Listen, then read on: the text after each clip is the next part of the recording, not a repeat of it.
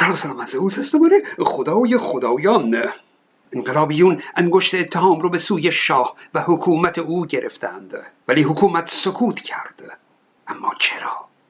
چرا اون شب؟ چرا سینما؟ چرا آبادان؟ چرا سینما رکس آبادان؟ و چرا حکومت سکوت کرد؟ چرا اون شب؟ روز 28 مرداد رو که امروز علکی به اسم سالگرد کودتای 28 مرداد معروف شده در زمان شاه اون رو به عنوان سالگرد قیام مردم می شناختند و برای سالگردش حکومت شاه جشن می گرفت رژه نظامی داشت مراسم شادی برگزار می کرد و مردم در جشن 28 مرداد شرکت می کردند چیزی که انقلابیون 57 اصلا دوست نداشتند. انتخاب شب 28 مرداد 57 برای وقوع اون فاجعه حساب شده بود. انقلابیون می‌خواستند جشن حکومت شاه رو به عزا تبدیل کنند. برای همین هم تاریخ اون فاجعه رو شب جشن حکومت شاه در نظر گرفتند. شب 28 مرداد 57 طبق آرشیو ماهنامه پژواک در امریکا دکتر هوشنگ نهاوندی که وزیر علوم دوران شاه فقید بود در این باره می‌گوید دولت خیلی غفلت کرد در این کار و برای اینکه بزرگداشت سال روز 28 مرداد تحت شعا قرار نگیرد کوشش شد که این ماجرا به صورت یک داستان یک واقعی غیر سیاسی جلوه داده شود یا به هر حال کوچک شود. او البته به نظر من این نبود. یعنی به خاطر اینکه بزرگداشت سال روز 28 مرداد تحت شعا قرار نگیره به خاطر این نبود که حکومت سعی در کوچک جلوه دادن واقعه داشت نه. به علت اون خواهیم پرداخت. چرا آبادان؟ در ایران پالایشگاه نفت تهران و اصفهان فعال بودند. نفت اونها از خوزستان تأمین می‌شد. اما پالایشگاه نفت آبادان در دل خوزستان بزرگترین پالایشگاه نفتی ایران بود. در شورش پنجاب و هفت در حالی که خیلی ها به اعتصاب پرداخته بودند پالایشگاه نفت آبادان که منبع اصلی درآمد کشور بود به کار خودش ادامه می‌داد. خبری از اعتصاب اونها نبود. انقلابیون می‌دیدند که مردم آبادان انگیزه ای برای تظاهرات و اعتصاب بر علیه شاه ندارند. او آبادان هر شب تا صبح مردم سرزنده و شاد بیدار بودند. به رقص و شادی می پرداختند دقدقه ای نداشتند. انقلابیون به دنبال ایجاد خشم برای مردم آبادان بودند. تا بلکه پالایشگاه بزرگ نفت آبادان به اعتصاب دست بزنه و درآمد دولت شاه مختل بشه. پس باید فاجعه ای در آبادان رخ می‌داد. چرا سینما؟ انقلابیون پنجا و هفت هنری که داشتند آتش زدن بود. با آن کار و آتش می‌زدند چون محل نزول خاری و ربا بود. به مشروع فروشی ها و قمارخونه ها و کازینوها و دنسینگ ها و غیره حمله می کردند که خب مراکز فسق و فجور بود. سینماها رو هم به آتش میکشیدند چون مکان فساد و فحشا بود. اونا در همون سال 57 و سال قبلش حدود سی تا سینما رو در تهران و شهرستان ها آتش زده بودند اما این بار قصد دیگه ای داشتند. این بار موضوع فسق و فجور و فساد و فحشا نبود. این بار اونها یک فاجعه بزرگ می‌خواستند. چون این بار به اعتصاب کشوندن پالایشگاه نفت آبادان هدف اصلی اونها بود. اگه به خاطرش صدها نفر از مردم بیگناه کشته می شدند برای انقلابیون پنجا و هفت. مسئله ای نبود. اونها فقط به هدف خودشون فکر می کردند اخیرا یادتونه که بعد از اون حمله علکی رژیم جمهوری اسلامی به پادگان خالی امریکایی ها در عراق برای اینکه این حرکت افتضاح رژیم در اخبار گم بشه اونا یک هواپیمای مسافربری رو ساقط کردند. با همون سیاست که کشته شدن صدها نفر بیگناه برای این رژیم مسئله ای نبود اونها فقط به هدف خودشون فکر می‌کردند. در سال هفت هم با همون سیاست به دنبال ایجاد فاجعه در آبادان بودند.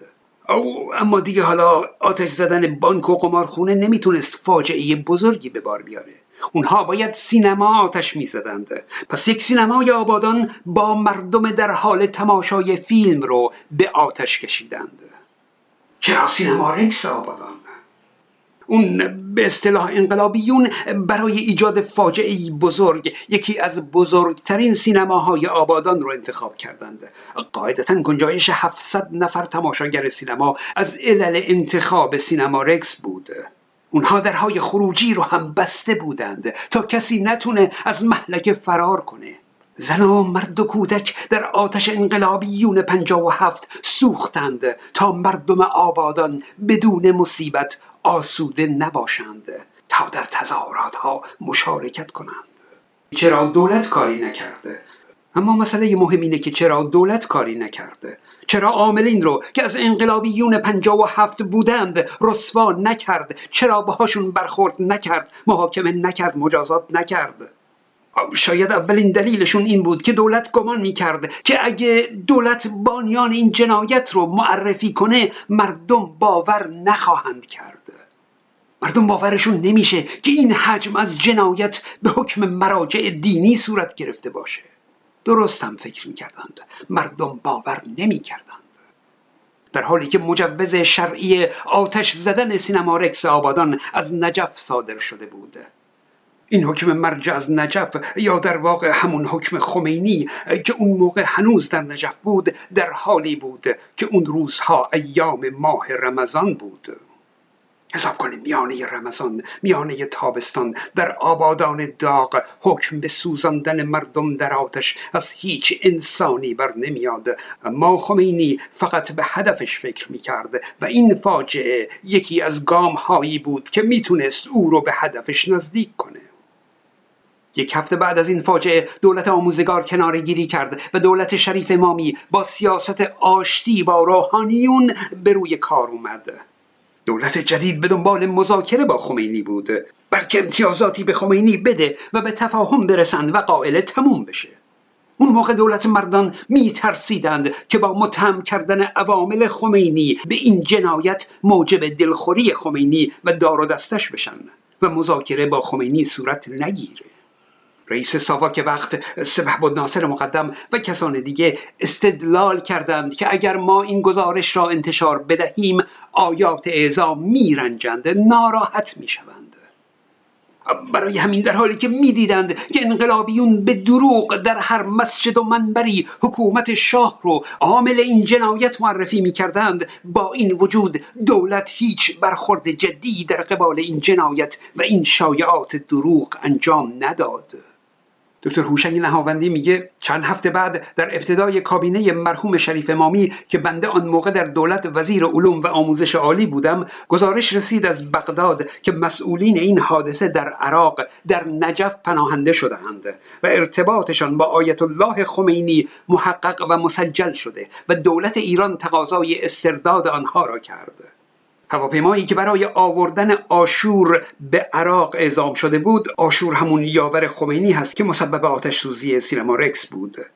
هواپیمایی که برای آوردن آشور به عراق اعزام شده بود حامل هیئتی بود که از سوی دولت وقت برای مذاکره با آیت الله خمینی به نجف رفت.